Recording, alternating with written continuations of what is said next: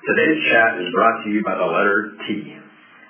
If you had a superpower, what would it be? It would definitely be teleportation. Uh, there's a lot of good ones out there, invisibility, uh, supersonic speed, telekinesis, but uh, teleportation is great because it's almost limitless what you can do. Where's the first place that you would teleport to? Uh, probably, you know, sneak into any kind of major events, concerts, mm-hmm. things like that, where it would be hard to get a ticket, or you know, maybe if Trump were elected, I'd maybe. is this wait, is this recording right now?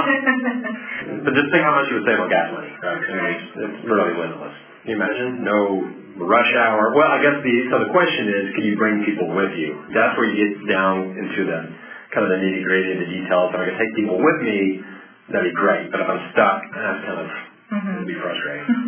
So. Would you want to teleport with like a machine or just like blinking your eyes. Willpower. you know, talking about the process, what is your favorite part of the process? My favorite part is also the most frustrating part. That's the conceptual phase of things. And, you know, there's nothing like banging your head against the wall for three days and coming up with zero ideas. But, you know, the best part is when you do come up with that one aha moment, you basically want to go you know, jump on the roof and, and shout to the mountaintops. When you know you got a winner, you know it's great. Of course, then you got to sell it. But you know, I think the and you know, I, I love it both ways. I love doing it by myself. Um, concepting, I, I think, is just an interesting process.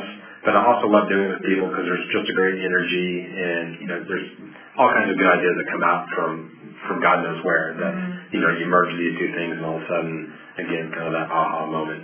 But um, yeah, I mean, I think that's what separates for you know, speaking from Imaginuity, that's what separates us from a lot of other firms is we take a lot of time um, on the conceptual phase of the project instead of jumping right into let's create something that looks slick or even performs you know slick from a user experience standpoint. It all goes back to concept and and uh, kind of the overall bigger picture. So to me, that's that's the most fun because it's always different. Mm-hmm.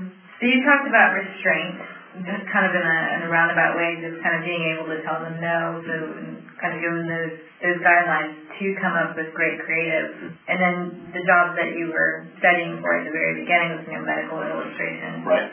which also has you know it's very it's a very narrow field mm-hmm. of, of art and mm-hmm. creativity, but it still has that kind of that craft.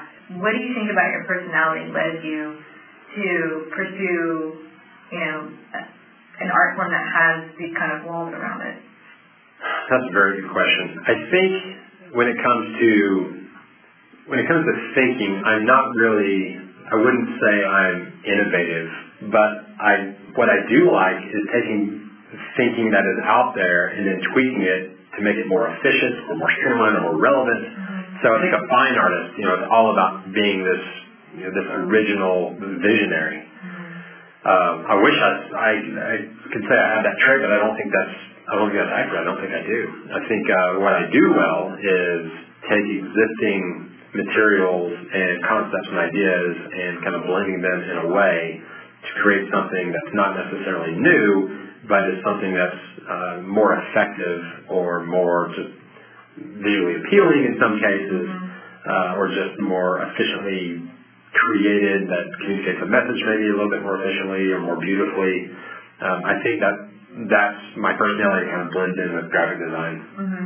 So even like solving things, really. Yeah, solving. Yeah, it's kind of a a lot of times kind of a puzzle, right? I mean, you know, the old adage is there's no there's no new ideas, and to a certain point, I think that's I think that's correct. Mm-hmm. But I think all the building blocks are there. It's just arranging them in ways that haven't been arranged before. Mm-hmm. That's really fascinating. But that's, that's a good word. You know, to, every time it's a puzzle too. Yeah, mm-hmm. that's a good word. Okay. Describe yourself in one word. You know, I had written down original, but I don't think that really totally applies. I think uh, I think a better word, and it's a, it's kind of depressing, but ambitious, because I do want to do all these things, and I have the best of intentions, mm-hmm. and I end up you know, talking myself out of some of them because, ah, you know, that would just be kind of boring. But it, it comes down to just not being able to manage my time as efficiently as I would like. Mm-hmm. So, but there's there's so many different things that I'm interested in and would love to learn and just participate in. So I'll say ambitious. Thank you for listening to the Dallas Type. I'm Francis Diliana.